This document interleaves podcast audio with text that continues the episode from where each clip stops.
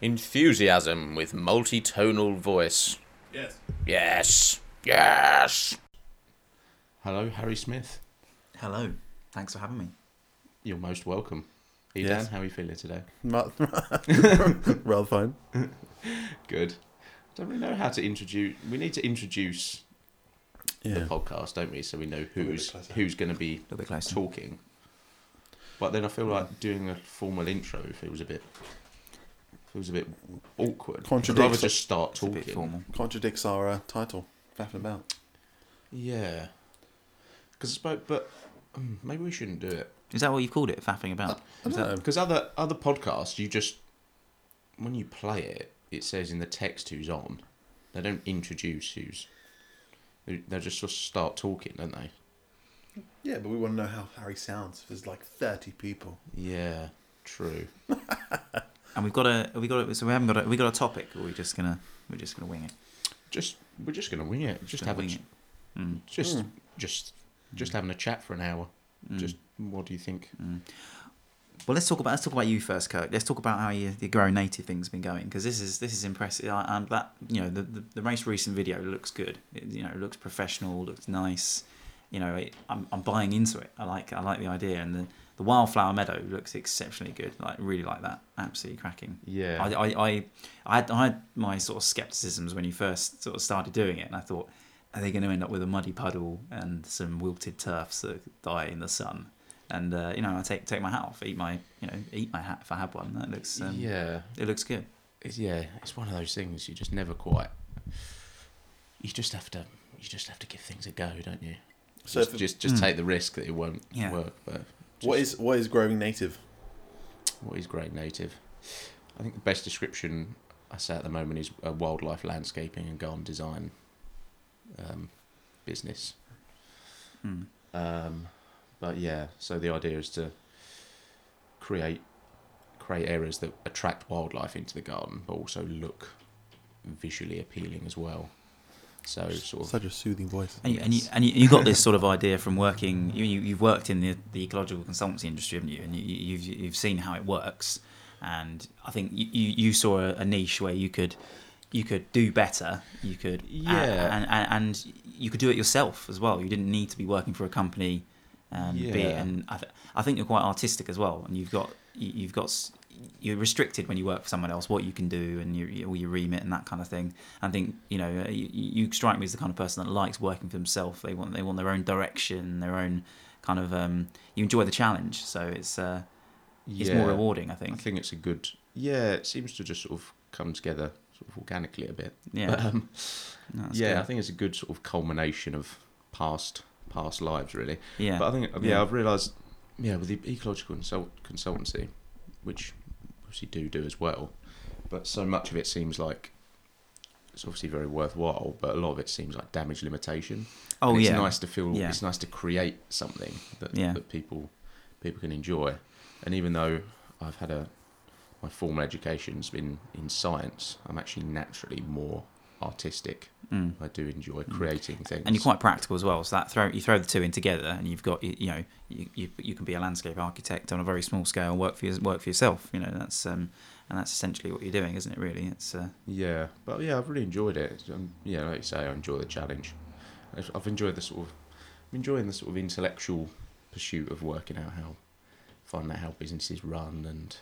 Um, yeah yeah Yeah. There's so much behind the scenes, isn't there, with with business stuff? You know, you don't, especially as a as a paywayee uh, myself, you, you don't appreciate that really. You don't you don't see it so much. Um, Yeah, like I say, with um, It's a it's a business adventure, you could say. yeah, absolutely. It's just a good, it's a good Mm. opportunity with uh, like Paul as a partner and Mum helping as well. It, um, I can sort of draw off their years of of business experience, Mm. and hopefully I can, I can sort of uh, speed up the learning process. Yeah, no, I'm definitely definitely very jealous of um, having you know Paul and Sally at your fingertips. Is uh, you know, cool, yeah. yeah. Anyone, anyone, anyone. would- Hand gestures in Yeah. that one. It is good.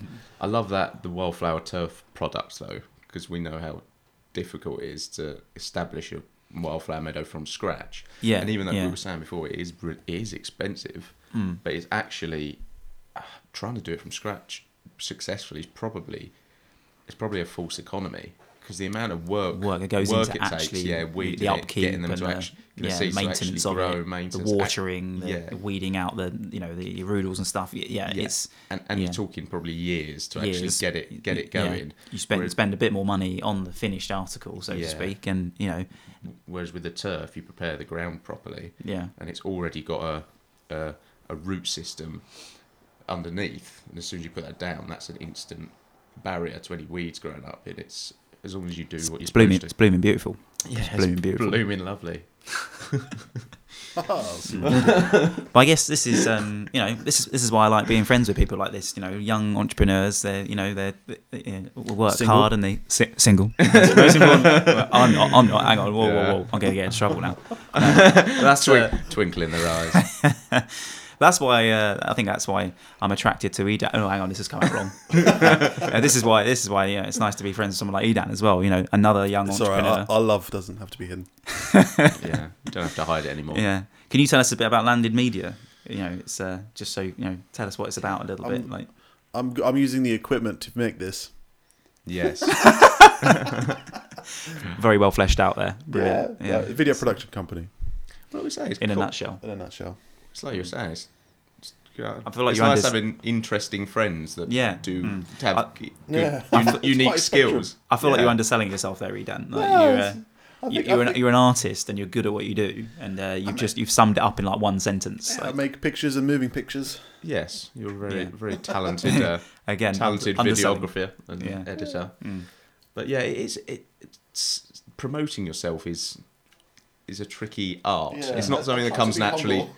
Yeah, it's not something that comes naturally to me. But Yeah. again, Well, that's why I'm here. I'm promoting both of you. but also with like I say with the uh, PR. the business, it's sort of something you need to something I need to get better at, and sort of you slip it into into conversations, and because you never know Who's- you never know never where a lead might, You know, might yeah. come. You never know who's listening. Yeah, but it's I don't know. Yeah, it's self promotion in Mm. a whilst still being humble. It's a fine. Yeah, if you're shoving it down someone's throats, they're not gonna, you know, Yeah. especially in the, the kind of uh, the the kind of landscaping and that sort of industry. You, you know, you- you're inviting yourselves into people's homes, and in, you know, you, you you want them to come to you because you want to sell an idea to them um, that they, their garden should look like your, you know, some of your ideas and some of your things that you're trying to you know trying to create. And i think if if you come across big headed and bolshy and you know um, really corporate people aren't people don't want to be part of that you know especially in their own home. Yeah, yeah, absolutely. It's just I think it's just finding a way of mentioning it. But you Mm. can go you can go too far the other way if you don't if you don't talk if you don't talk about it at all, then you know people aren't mind readers, are they? no no one's going to find no one's going to find you you got to you got to talk about it a bit you know you've got to shout a little bit you know sort of meet there's- yourself there's- halfway. well, you know you could just look at the current kind of um, you know any any sort of media or advertising you know there's so much of it there's so you know the market's flooded with some things you know if you didn't Mm. shout about it no one would ever find you no one would ever hear yeah, about you that's the thing. It's good, Mm. good and bad, isn't it? Yeah, I like I like to surround myself with people that are humble, but they're they're concise. You know, they say what they need to say.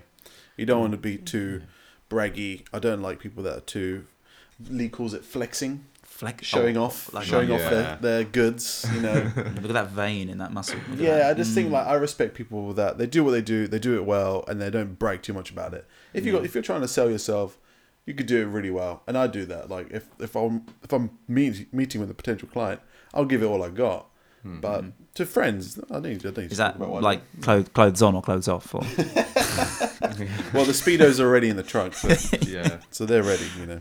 But uh, yeah, just like, like just passionate people. It almost almost doesn't matter what it is. If someone's if someone's sort of just in, intellectually curious about things, Mm. they've got, got a bit of fire in their fire in their belly. Yeah. You can. It's sort of um, it's contagious, isn't it? Yeah, I think I think it goes true for a lot of things. I mean, it's uh, it's, it's it's more about the person. It's about the passion in the, of the person, the passion in the person. Mm.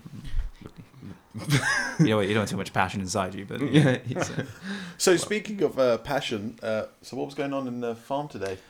today, well, it's Or been this- it's or been the, week. it's been the last couple of weeks. So I should probably talk about a bit more what, what I do. Yeah. I've, I've, Mm. You know, um, so yeah, so I work for the Essex Wildlife Trust and I manage a, a big nature reserve. I took a sidestep out of um, environmental consultancy and got into got into going well back to what I'd done when I was uh, slightly younger, and uh, and uh, got into managing a nature reserve basically.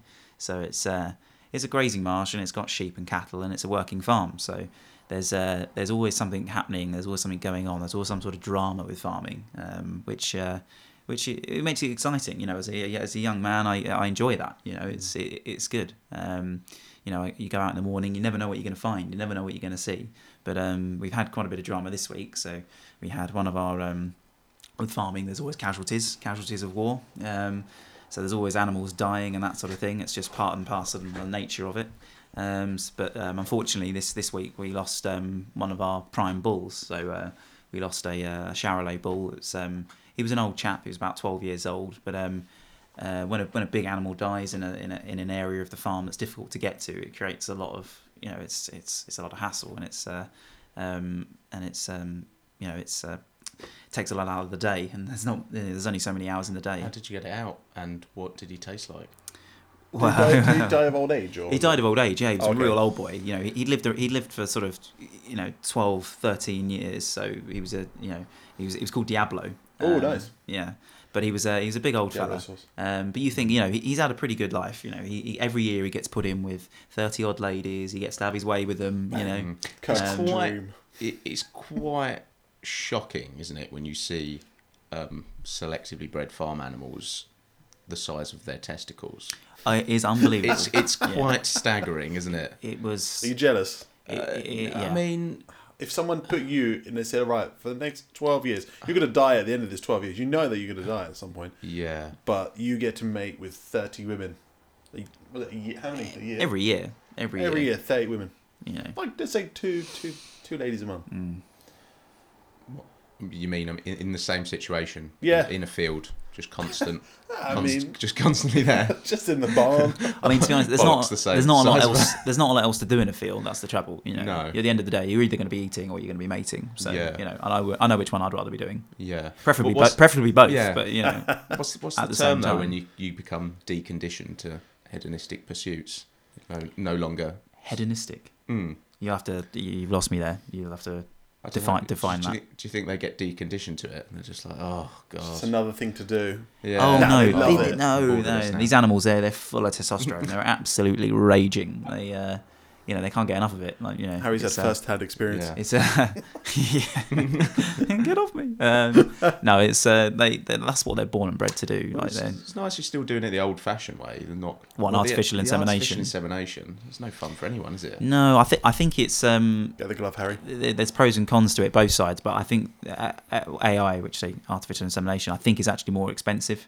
Um, Hmm. you know, you're paying for that luxury to have that the prime bull semen in that in that in like a little strip that gets inserted in, and it's much Have, more. have, you, have you watched videos of the whole process as well? They get the ball to like mount. You got uh, way too mount much Well, I've, I've, time. I've, like a I've, block. I've seen, I've seen, I have, Have seen you the sort seen of the milking process, so to speak. Yeah, no, it's uh, not not actually of bulls. I've actually been to my my, my mum worked at a, a- an agricultural college, and I went to their stud, and I got to see um, a uh, a You stat. watched animal porn, is what you watched. It's, it's, it's, What- essentially. What, what did your animal mum do? Oh, my mum wasn't. Hang on, hang on. Let's just backtrack. Let's back. Let's let's, let's, let's structure this correctly. So, um, yeah, I was I was at one of the uh, studs, and I was just observing, and they, they, they basically bring uh, one of the stallions in, and then to, to, to get the semen from the, the, the stallion, Did you have your pads on or off? they, they get it they, they get it to mount a. It's they call it like a it's like a dummy or a So who, dummy who does horse it? or something. Vet, It's- fluffer, no, it was they it, it, it was the stud, it's the stud hands. They they stud hand. stud hand. Yeah, Right. They get they So they that's get it his- to mount that- the. That's what he does. Yeah. Oh, but I feel I missed the critical bit. They actually bring a mare in to get him riled up. So there's a female horse that they bring in to sort of like coax him on, like get him like kind of all you know, he's- Yeah. he's frothing at the mouth basically. Yeah. So when he comes in, he. Uh, you know he's he's, he's ready She's to a do tease. The, he's ready to do the business. It is. He basically tease him and then he does his job. And uh, you know, That little effect. Yeah. yeah. Right. Just in case you didn't know what it sounded like. Thank you. Yeah. Mm. But that was interesting. Yeah. Mm. So that, that that was one of the dramas we had this week um, with the with the bull going, and then the other thing we had was um, Rest in peace. rest in peace Diablo. Um, the next thing we had was uh, uh, all the uh, steer and heifer calves got weaned off from their mothers. So the uh, we had a fifty group. A 50 strong group herd of cows suddenly looking for their little babies, so they're going around mooing and you know breaking fences, crossing ditches. They ended up on the seawall. Is that a natural thing, or is that what made them separate? Um, well, we we separated them, so th- th- they were of an age where they were old enough to go off for Oh, okay. um, off to market. Um, they weren't actually going for meat. They, they were getting sold to another farmer who will then raise them for meat. So, well, they're what they're called store animals. So you, you essentially someone else would buy them and store them and raise them for, for meat. But um, so they got they got weaned off from their their their, their mothers, um, which was it had to be it has to had to be around that sort of time because the, the mothers are in calf and they're actually giving birth at the moment now. So Oh, right. um, so we wanted to get their their older siblings off of the uh, sorry their older um, calves off of them. Mm. So they um, obviously they when they started giving birth they they were um, they, you know they could just deal with their, their newborn calves and you don't want the the other the, the older calves nicking the milk and all that sort of thing. Yeah. So. Um, yeah, so so we, we had that happen, and then the calves, the, the cows were everywhere, breaking fences and all this hoo ha. And I had a call at seven thirty in the morning, and I got to go chase a load of cows back down into the correct field and that sort of thing. So that was um, that created a load of work Um, Hang on, why did the cows push the fence over? because they were they were trying to look for their calves. So they were Oh, sorry, it was. I, I, was, Yeah. I was thinking you were separating. I, I wasn't listening. was I was thinking you were the separating fences? lambs. You were oh separating no calves. calves yeah Sorry, yeah, I wasn't listening properly. yeah no we haven't got like mut- yeah I think I blanked out for a second. mutant And- lambs pushing over fences. Yeah, like, yeah, I was like, yeah, Christ, how big are these sheep? Like, yeah, mm. yeah. So so we, we had to deal with that, and then uh, what else? What else happened? And then uh, well, the calves are being born right now, so um, it's um, every morning as a, as a newborn, and you know Wow, it's, that's you- awesome. You, got to be you got to be pretty watchful and careful. You know, you can get a calf that gets stuck and that kind of thing. So it's uh, yeah, it's pretty hand it's hands on at this time of year, and it's um, yeah, being watchful and. So but how, I enjoy how, it. How do breeding seasons work with cattle then?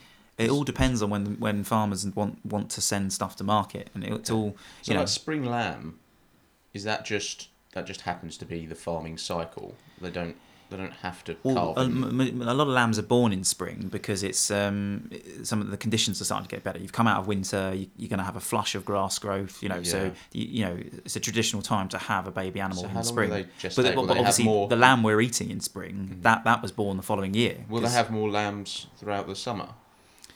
Is it just the one? that? No, just have the I, one I, I, most ewes probably only have have um, one, uh, one, one, one lamb a year, or um, if they get, they might have twins and they might have triplets. Depends on the Yeah, usually. but they won't give birth in the spring and then get pregnant again, have another one in the summer. No, no, it's not. the, the gestation period of a sheep is five months. Right. Um, so you know, um, uh, the- the sheep on our farm, the uh, the ram went in in um, April, and um, the uh, ewes are just about to give birth at the end of the month now. So we're um, in, in, in end of September. Right. Okay. So, Yeah, so it's, they're only going to have one one, one um, sort of lambing so, session so, this so you year. do it a different way round to so a lot of people would be impregnating them now through Yeah, that's, that's right. Yeah, to have them, to time them them, have them in spring. Yeah, but it doesn't really matter. I mean, in upland areas, obviously, you don't want to be having lambs that really, um, when there's, you've got you know harsh winters and that sort of thing up on like the hills and that kind of thing. So you're always going to try and time it for, for spring. Whereas um, in the lowlands, it doesn't matter quite so much. You know, where, where especially if you've got that shelter available and that sort of thing, you don't. You know, people don't. The weather's a lot more. Um, uh, the weather's a lot kinder. You can get away with having lambs at different times of the year, and it's all about a lot of big farmers. They, don't- they don't want all their they don't want all their off all, all the calves and all the lambs to come all at once. It's all about cash flow. So it's all about spreading. Um, you know, you, you'll send a load off to market in November, then you'll send a load off to market in April, then you'll send a load of them off to market in July. It's all about you know you don't Yeah. you don't you don't store everything up and then send it all off and get one big paycheck. You know, it's all about breaking it down, having a Yeah. cash flow come in. You know, um, So how does it work with cattle then? How they well they normally have two a year. No cows again, one a year, but it's uh, and that the, the suckler herds that we've got on the on the on the on the, on the nature reserve, they uh, they have a cow, they have a calf um, once a year, and so the ones that are calving at the moment will have that calf with them all the way through till till next year. So they're usually about a year old when they get weaned off, uh, and then go on for to, for store animals um, to be fattened up for for, for, for market for for um, for meat. Hmm. Mm. Interesting. Yeah, there's, there's a lot to it. When people when people look in a field and they think, oh, it's just a sheep in a field, you know, there's a lot. There's so much that happens behind it, and then the, the planning and the the kind of the, the sort of the, the strategic kind of side of, of farming as well. You know, um, the business side of it. There's there's a lot there's a lot behind it. You know, I mean, we're not as a, as wildlife trust, we're not involved with that. You know, it's the, it's uh, we, we we have a grazier that pays to keep his animals there. Uh, we we just check them, and then he's the he's the kind of um, the brains behind the outfit, if you like. He's the one that's doing all the, the, the kind of, um, uh, you know, he's the one that's selling them and, and taking them to market and taking them to abattoirs, all, all this sort of thing. Is that is that um, camera all, all set up on a live feed? Um, we, well, we, yeah, we did have it set up on the live feed, but we're still in the process of trying to get it to work again. But that's that's been an interesting. Um, it's been a learning curve for me because it's uh, what we've you know been putting several. I've never had to deal with fiber fiber cable before, so it's uh, Yeah. uh, basically been teaching myself how to how to um, i- install fiber cable and, and some of the basics of around the sort of the hardware and stuff. So we had to dig it into the ground to the workshop. yeah, that's it. Yeah, so we we, we, we upgraded our barn owl camera to an HD security camera, and then that has an Ethernet cable which attaches into a a, um, a, fiber optic cable which is in an armored sheath, and then that runs all the way down to our office where it then is converted again via Ethernet and a little converter into my, my computer, which then streams it out online. Um, but we've got a problem with the, the cable somewhere. The fiber cable has been kinked, I think. So we were um, we're still working on that. But I'd like to get it fixed before our AGM. So we've got the annual general meeting for the, the Wildlife Trust happening, Essex Wildlife Trust happening at the end of September. So um, I'd like to try and get it fixed for that. Hmm. Nice. When I forget when they nest. Um, so that well, technically, barn owls can actually lay. They can lay at any time of the year, um, but they um they they probably won't um, be successful in winter. But the the peak sort of breeding season, they're usually laying in April, um, and they'll um, then they'll fledge kind of um, uh, sort of August sort of time. Um, that's that's kind of the main sort of um, it's, it's it's it's ten weeks, so it's uh, um, from sort of laying to to um, to hatching. But they, they, they don't lay all at the same time, or, they, or rather they don't incubate all at the same time. So they'll lay one egg, um, and then they'll be carrying on hunting, and they'll be out of the, the, the nest and what sort of thing. And then they'll they'll come back and lay another one, and then once they've laid sort of between four to six eggs, they'll then sit on them and incubate them. Um, so that's why the reason barn owls all look chicks all look different sizes because they all hatch out at different times. Hmm. Yeah. Hmm. Have you had any races recently? No, I haven't. Really. I've been, been pretty busy because um, well, I'm, I've uh, I've been pretty busy with my bees actually recently. So I'm a beekeeper. Um, I've only got two hives, but this is it's been this this is the kind of time of year where it starts getting busy for beekeepers because you're thinking about um, taking your honey off and extracting it, uh, and then you're thinking your winter preparations. How are you gonna because most beekeepers feed their bees if they've taken honey off them going into the winter, uh, and then um, it's uh, uh, it's then it's then it's then how you're going to keep them insulated as well. Do you think so. you'll, uh, you'll actually have a surplus this year? Be able to harvest some Oh honey? well, I have. Yeah, I've harvested. Yeah, so I've had ten liters of honey off my bees so far. 10 so litres? yeah, so I've Nice. yeah I've probably 'Cause I was, I was starting to get the impression it was not a, a, a seemed like a labour of love. Like a lot of Well, work goes into it for It what is. you get. Yeah, there, there is a lot of work that goes into it, but um, I think I finally cracked. I mean, this is my second year of keeping bees, and I've, I've cracked it this year, and uh, I've had two strong colonies, um, and they've they've had they've been I've had queens that are laying very well and have produced a lot of workers, and the colonies have grown to a good size. Were were either of the queens from your original? No, they weren't. stock They you weren't. got? They weren't. Unfortunately, I had to restock both both colonies this year from new swarms because uh, the the beast from the east wiped out both my colonies last year. So um, they were they weren't strong colonies going into the winter. Yeah, one was really. Um, strong. I remember one was, one was really strong, one and one okay. one was a bit weak. But you didn't, Um, didn't manage to get any surplus honey, did you? no, I didn't get any honey. They, they were both swarms as well in that year, and I just don't think they were they weren't prime swarms. And they, uh, I got them late on in the season as well. So I, they were swarms that were kind of end of June, sort of well, uh, mid June sort of time, which is quite late in the in the season for swarms. Yeah. Um, So people say they have they have personalities, don't they? Swarms. Like Well, some will be uh, chilled but- out. Some but will be a bees are sort of um, domestic. Well, bees have, have been slightly domesticated in a sense in terms of they've been. You've got different. You've got different strains of bees. So it's no different to like livestock or like like sheep breeds or, or cat cattle breeds. Um, you can get um, one of the classic ones in the UK is the is the Buckfast bee. So that's a that was kind of you know it's a it's a it's a strain of bee or a, a breed of bee if you like that's been bred um, by you know it's a, it's Buckfast Abbey um, down in down in Devon by you know monks. So it's uh, Yeah, I was that- to say they're all pissed. yeah yeah on a Buck, Buckfast Buck, Triangle. Buckfast wine, yeah, fortified wine. There's another story there, Glaswegian story, but that's for another day. Yeah, Um.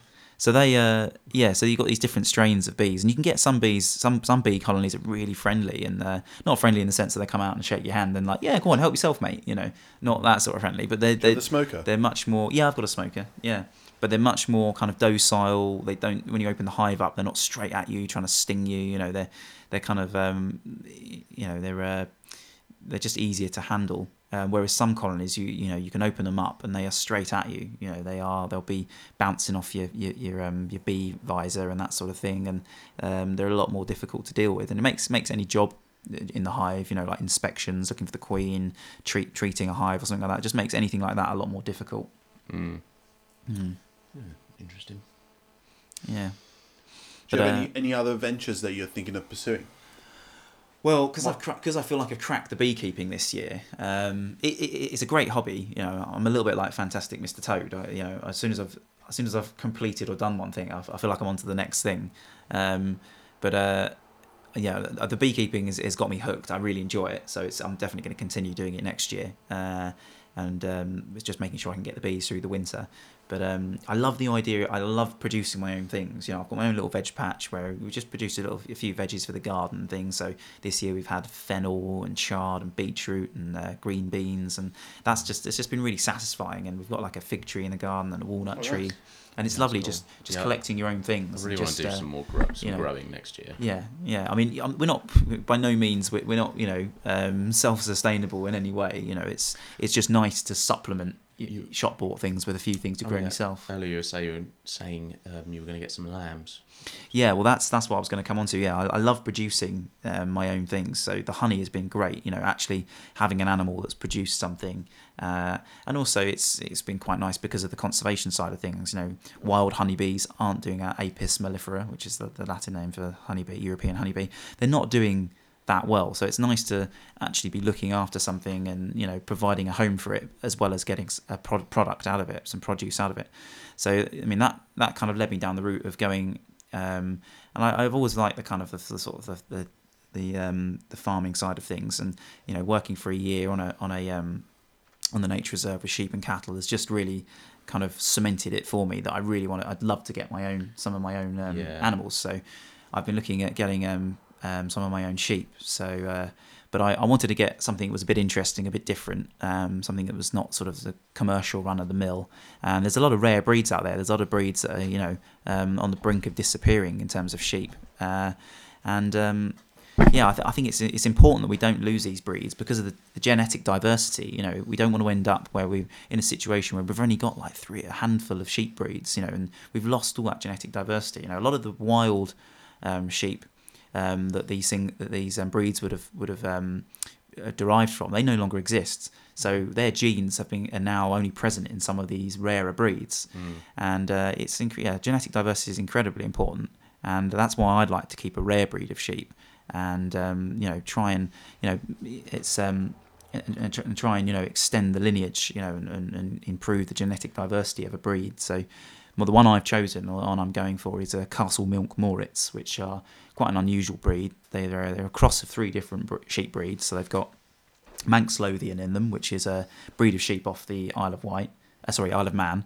and then they've um, uh, also got um, Shetland in them, uh, which is obviously a, a small sheep breed from the uh, Shetland Islands up in uh, um, Scotland, and then you've um, also got um, wild mouflon in them, and this is the bit that really intrigues me because the wild mouflon is a, is a it's like a it is a wild sheep breed if you like. You know, you'd get these up on the in sort of alpine areas, and you know they. Uh, you know the ones with the big curly horns, really muscular looking animals, especially the rams. You know they're the ones that you know go headlong into each other, bang, you know, fighting.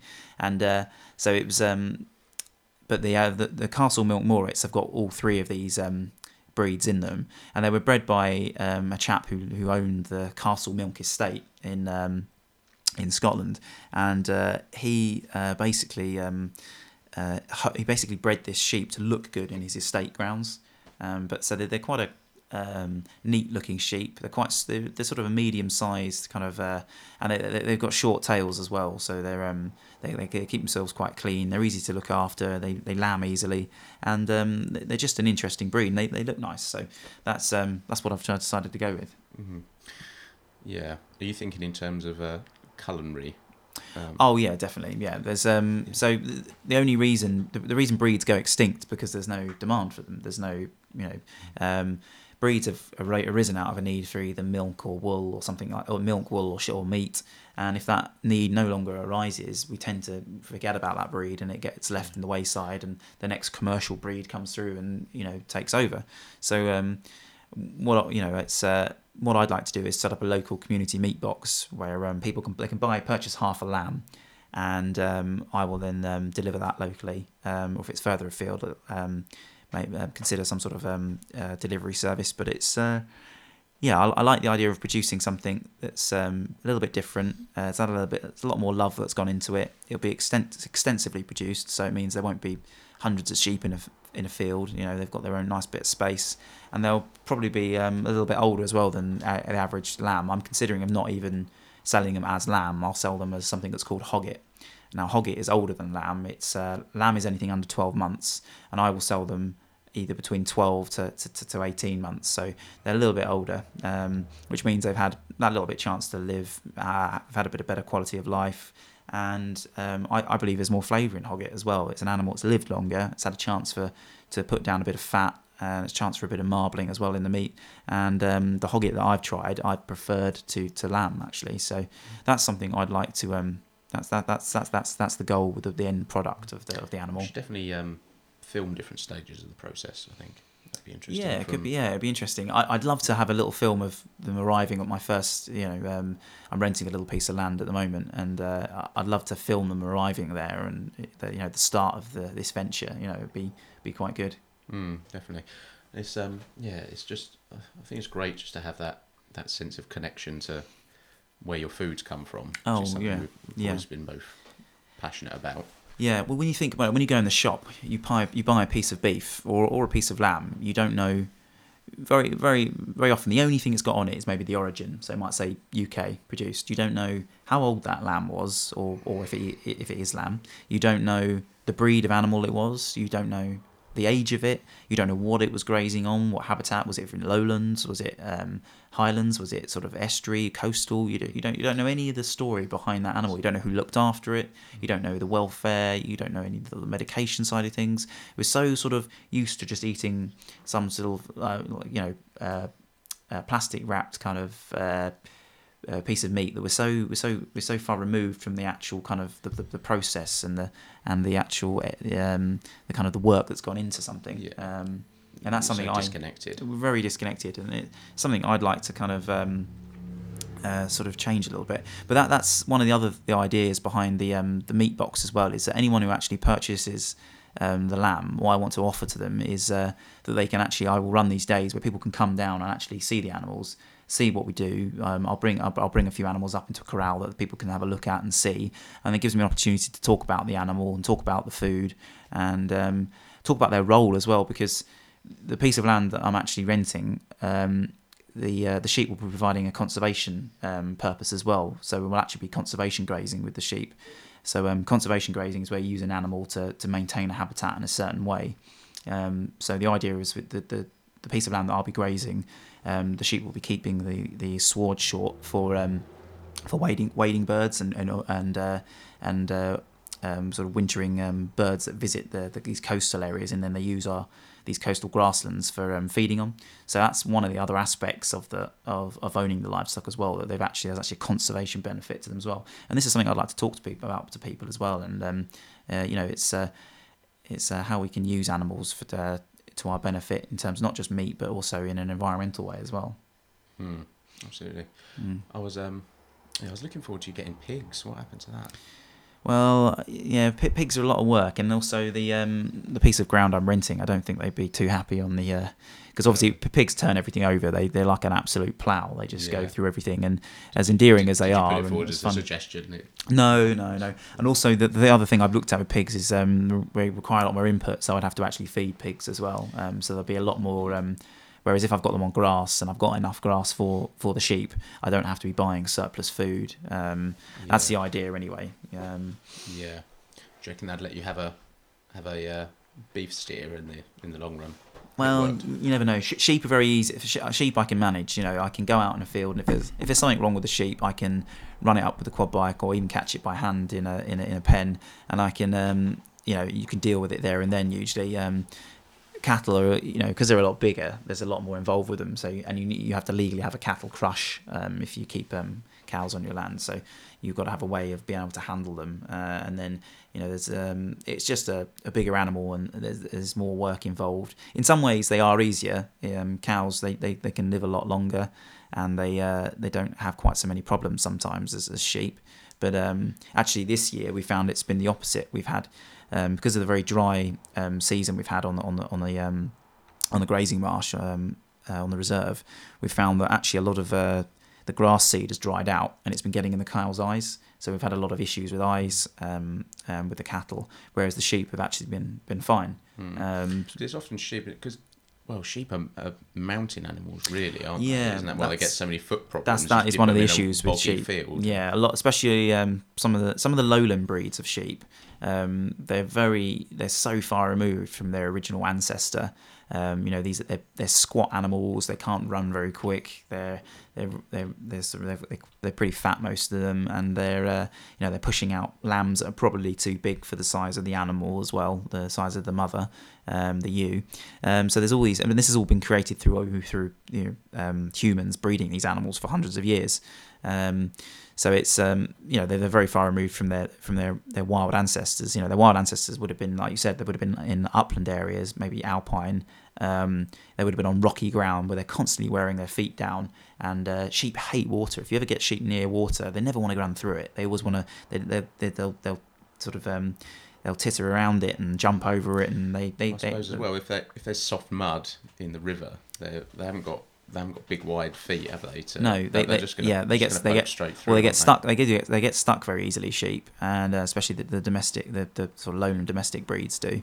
And um, yeah and they just get they get issues like foot rot and that sort of thing all the time. And um, one of the issues we have is that their feet grow all the time. They're you know they're meant to be worn down on rock. Um, you know when when, um, when when when man's been breeding sheep the things they've been looking for is is the amount of meat on them the amount of wool on them and if they produce milk in some ca- um, some cases.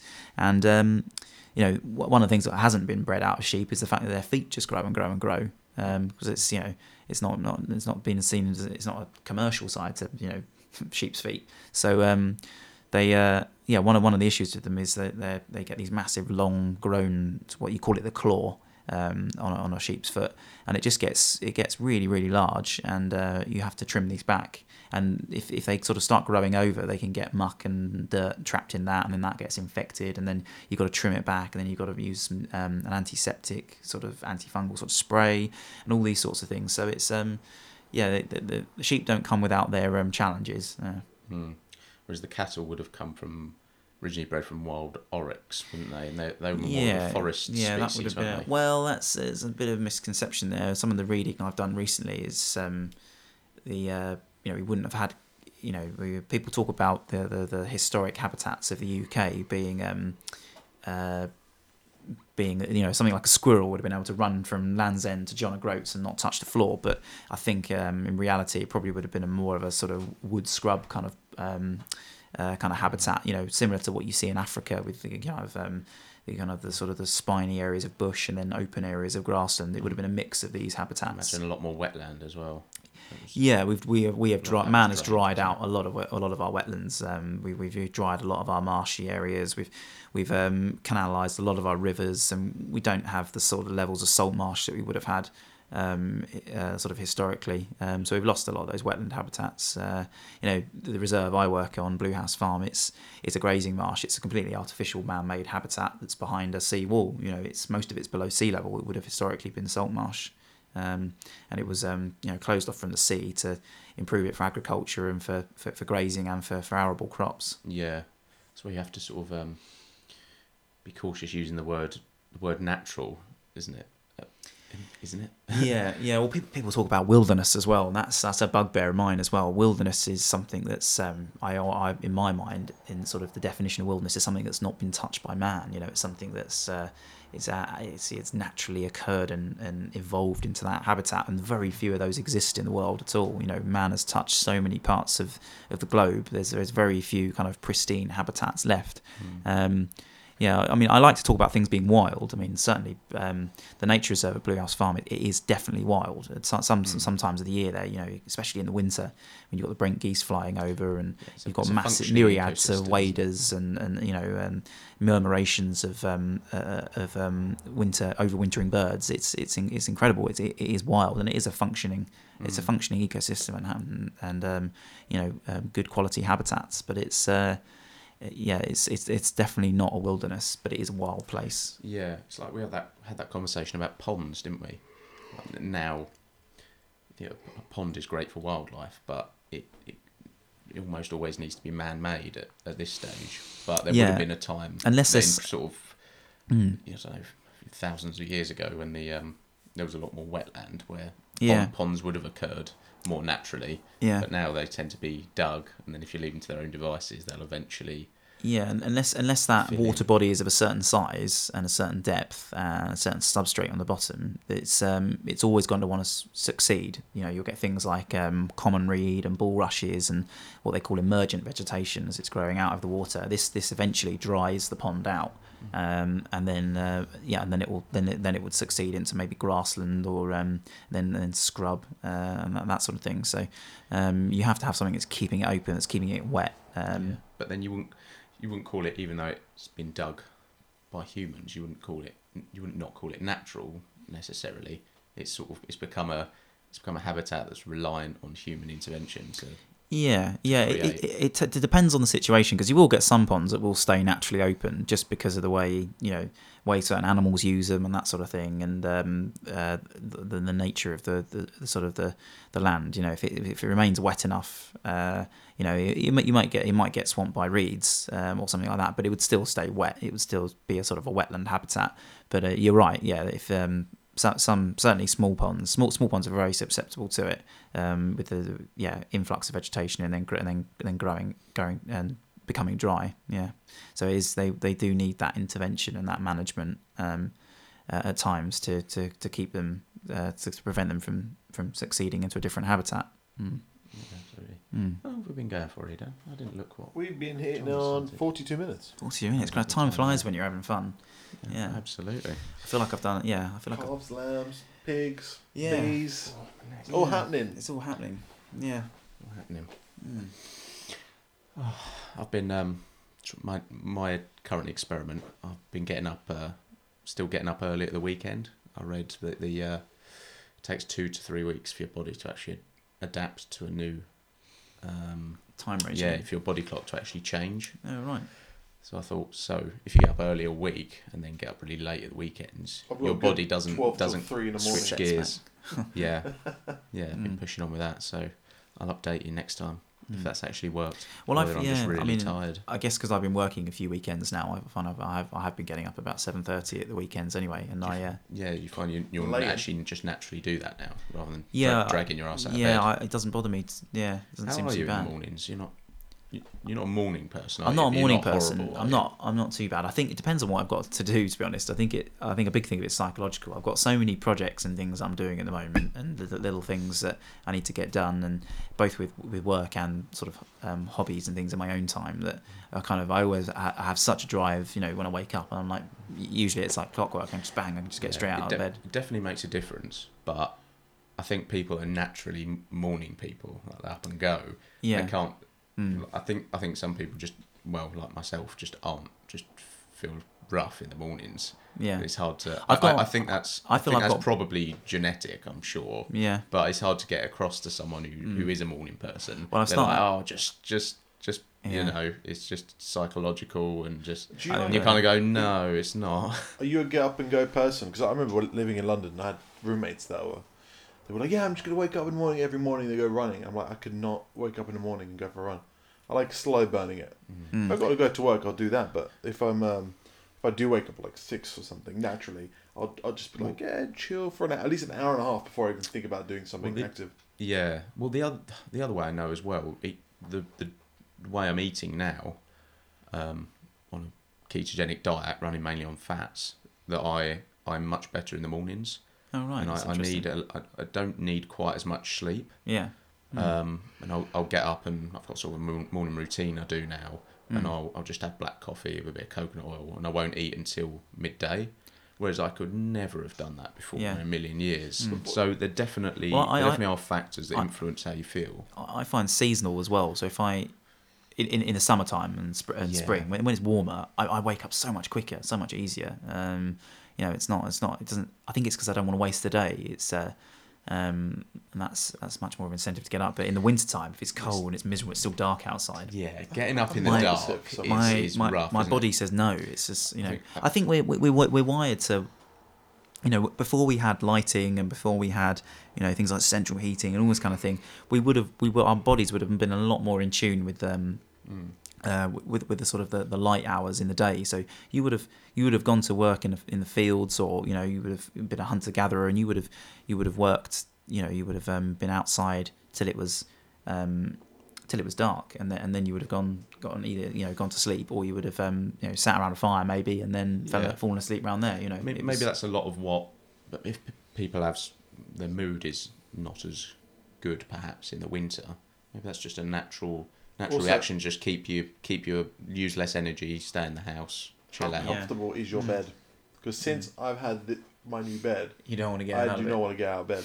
Hmm. But my old bed is like, yep, get up, go. No, my, my, my, my bed's really comfortable, but it, it also helps having um, having a girlfriend that's kicking you out of bed as well, because uh, she wakes up like Helps. a I, Like I have a- clockwork. I have to do a three stage um, exercise to get out of it. Well, I have, a, I have an alarm that goes off 15 minutes early, and then I down a pint of water on the bedside cabinet because I'm normally dehydrated from the sleep. sounds extreme. and then it and then it uh, and then the proper alarm goes off 50 minutes later I switch that off but then another alarm at exactly the same time goes off at the opposite side of the room It sounds horrible. So it I sounds like so some I- sort of so torture. I have to it is so I have to Get get, out of bed to turn that to turn it off Oh, and then God, I'm up I hate so I'm that. like, I might as well That's like the worst. I cannot but get. I otherwise hate I'd, getting out of bed to turn it off. otherwise I'd just I'd snooze it like eight times That's what I do. or, or just yeah. fall back asleep and I- get I- up two hours later I snooze it probably three or four times, but every each time I But snooze it, I'm more awake. So no I'm I'm, I'm not Eventually- though eventually, just- I get there. yeah I'm yeah I'm not You know, no, I, It's I just- find it's just I, the my, morning my will snooze always is only, be my snooze is only like me, five minutes.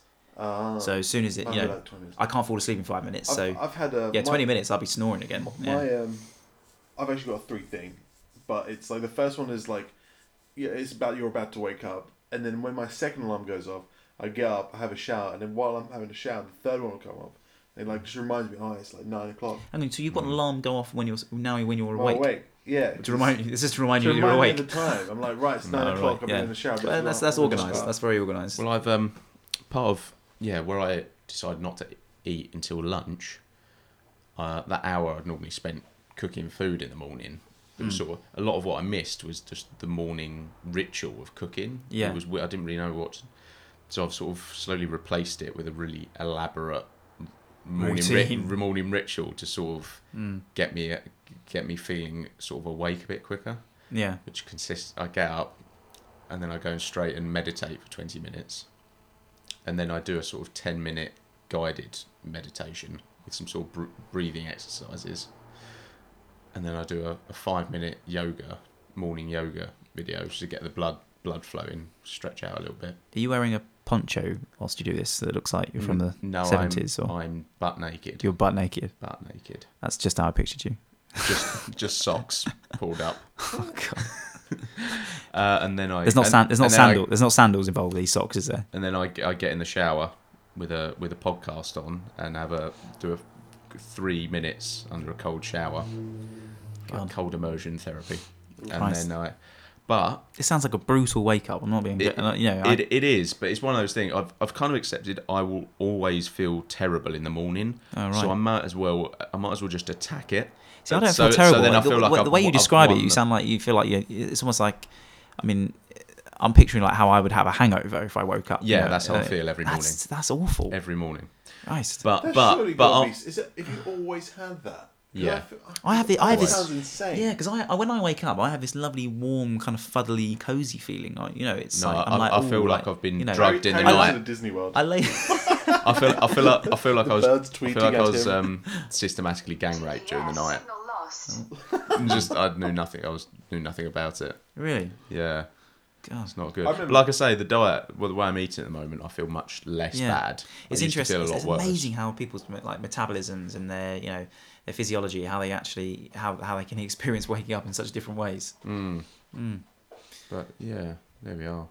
Yeah, I, I found I've, I've started well, drinking coffee again now. Um, yeah, I uh, I managed to stay off caffeine for several months, but uh, one I really enjoy coffee, absolutely love it. Mm. pro- proper coffee. I'm a bit of a snob. I can't stand the instant Yeah, I, coffee. I, really. I keep quitting, Um, but sorry, we got, we Harry. got a coffee machine. Yeah, How do you have a coffee just, machine? It's You just just too good. Edan's just poured me an instant coffee, which I, uh, you know, yeah, you have a I've coffee got a, machine. prop, I've got a proper coffee machine. Why have, you, why have you never made me a proper coffee? You don't, you don't deserve it. Oh, we, we, oh, is there a is there a worse insult? oh, Nah, I'll make you a nice one. oh, excellent. Oh, awesome. Made, made I'll- with I'll ex- self-made milk. I'll expect that from now on. It's funny because like when you're at school for like the last seven years, you know when it was back there, I used to go to bed at like one in the morning, wake up at six, fine, for five six years. Your metabolism's the quicker. It's, Really? it's, it's, it's faster when you're younger, isn't it? It's. I mean, you think back to when I think back to when we were kind of um, six or seven, and you'd be you'd, I'd be up at like kind of crack of dawn, six o'clock in the morning, at a weekend, just to go and watch cartoons. You know, I'd be like, Yeah, like Mut- five in the morning. Mutant Ninja Turtles is on. I am down there. You know, Pokemon. Oh, I couldn't get enough of it. You know. Uh, what else did we used to watch? Um, there was this, there was this thing called Up on the Roof. And it was great. You know, just be Especially all Inspector Gadget, yeah, I don't, yeah. Nickelodeon. Nickelodeon. You're slightly younger than me though, so you might have had a different suite of. I'm, Uh, I'm, I'm like two years younger than you. yeah, but they, the cartoon, cartoons changed rapidly. It's you not know, like they, the they moved on. Like, I, I loved Mutant Ninja Turtles. I thought that was great. That was one of the best things. I wanted to be like Raphael. Like, I think it was a bad boy. I do like I, I do like the idea. That I like, you know, we got a big shed out of the back, yeah, and it was raining the other day. I just had to get something, but I just st- stood in the shed. And I was like, I love I love those white noises, like raining sounds, some shit. Like I'd Mm. I'd want a house with a glass roof just so I can hear all this stuff. yeah, And I was like, oh, that's be amazing. I'm Well, like, you, something- surely you get that experience living where you are, so far yeah. away there- from There's something very traffic and well. I love. Sometimes I just step outside at night with a cup of tea or something like that, or or if I've got a beer or something, Hear the and I just and I, li- I literally just listen and just like to Mm. enjoy. You know, it's, um, it's so important to yeah i've sort of those moments recently It's some, some, that- some, but sometimes you ever you get sort of so wrapped up in your own head thinking about Yeah. like what you got to do and what you got mm. Sometimes you just got to stop and breathe Enjoy- and just go i'm, I'm stood in a beautiful place right now Yeah. i did that the other day Mm. just stood next to the pond and i was Mm. like i'm just going to sit down for 10 minutes and Yeah. just, just watch the ducks going past and Mm. i was like wow i don't do this enough Yeah. that's that's why yeah like, i'll go through periods of not meditating and Yeah. then when i do it again regularly it makes such makes Mm. such a difference reminds you reminds you to just be present every so often I think meditation can come in many forms as well. It doesn't just have to be because I'm, I'm picturing your meditation is quite sedentary and it's about focusing the mind and finding a, calm place and you know Mm. gathering your thoughts and that sort of thing. But um, I, I find meditation for me comes in sort of the form of uh, you know physical exertion and that sort of thing, um, and also um, yeah but it but in a place that I enjoy as well. So um, but the scenery is very important for me. So just just looking and taking in a nice a nice a nice, a nice sort of view that Mm. so to me that is well i think you know but be but on my own and in quiet that that to me that's like the epitome that's my meditation. Yeah, I think really, med- yeah, meditation. It's almost any time you're in flow state is Yeah. meditation. Mm. When you're you, you're just you're in the present moment yeah without yeah past or future. But the way of doing, yeah, just the beauty of doing it with the breath is you you always have access to it, mm. and it's a good way Yeah. of training.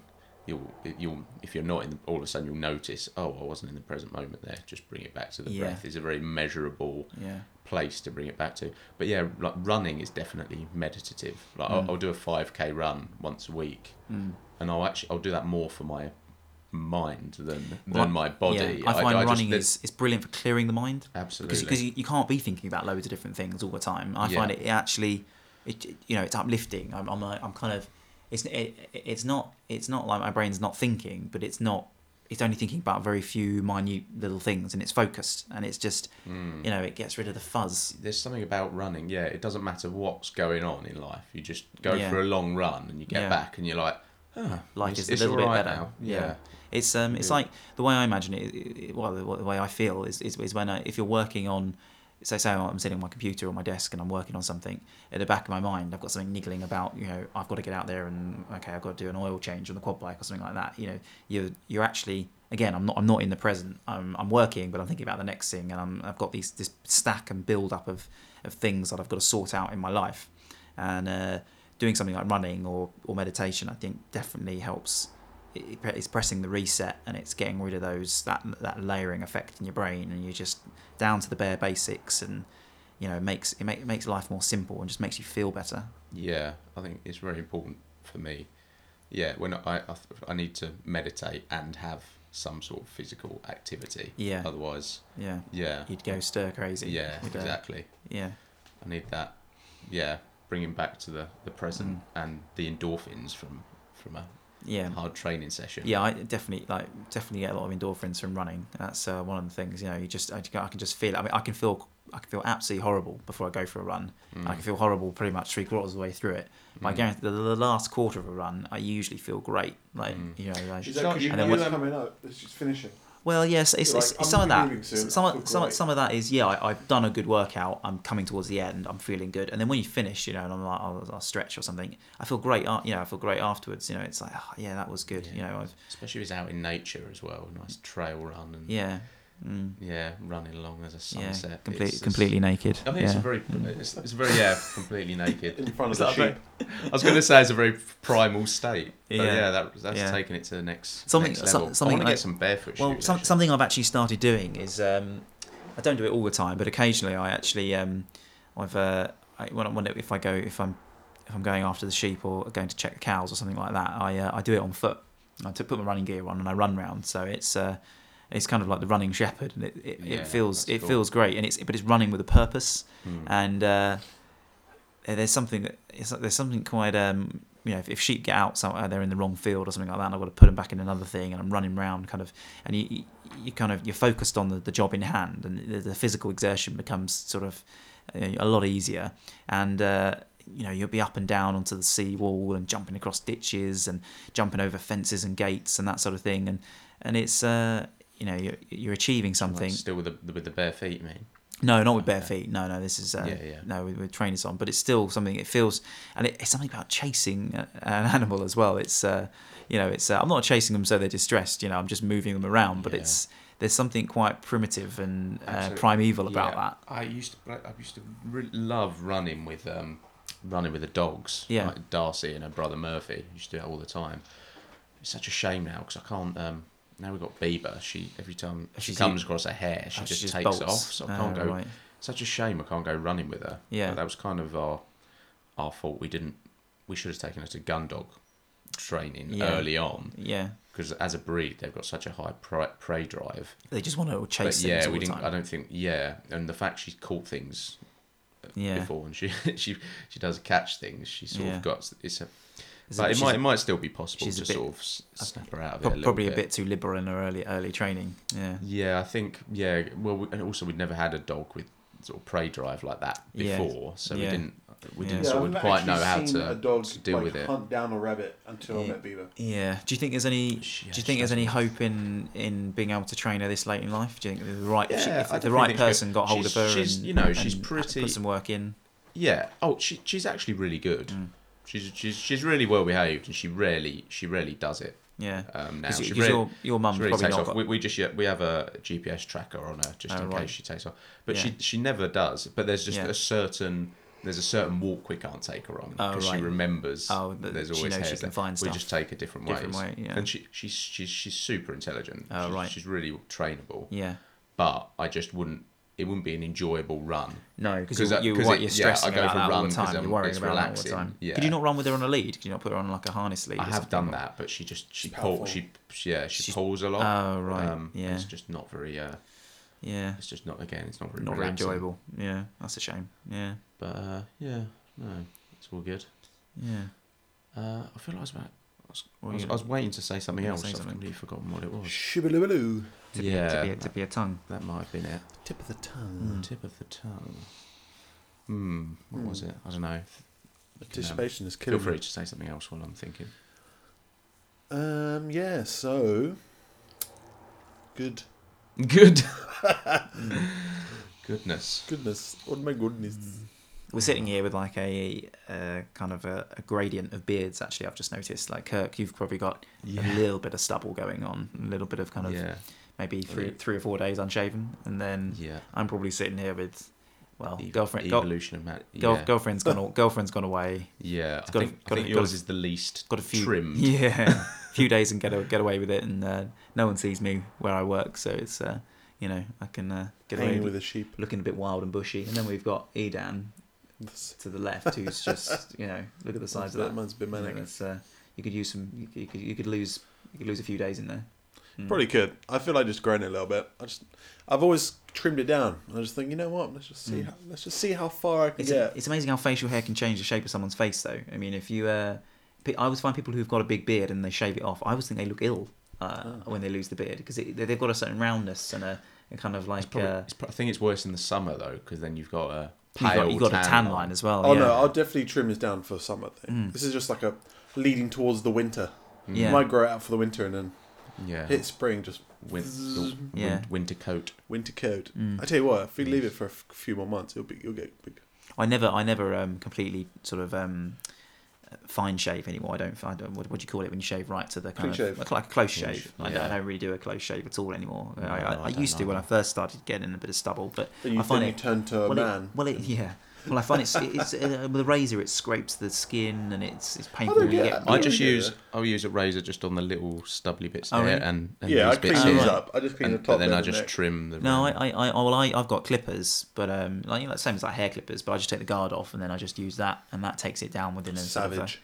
You know, just a little. So I've got a little bit of bristle still I can feel, but it's uh, it doesn't cause half the irritation to my skin. You know, Yeah, so if it's irrit- I don't get any irritation from Mm. bit. it's not, like, it's not do, irritation. should- it just dries my con- face out. Just Well, you it should like, condition then.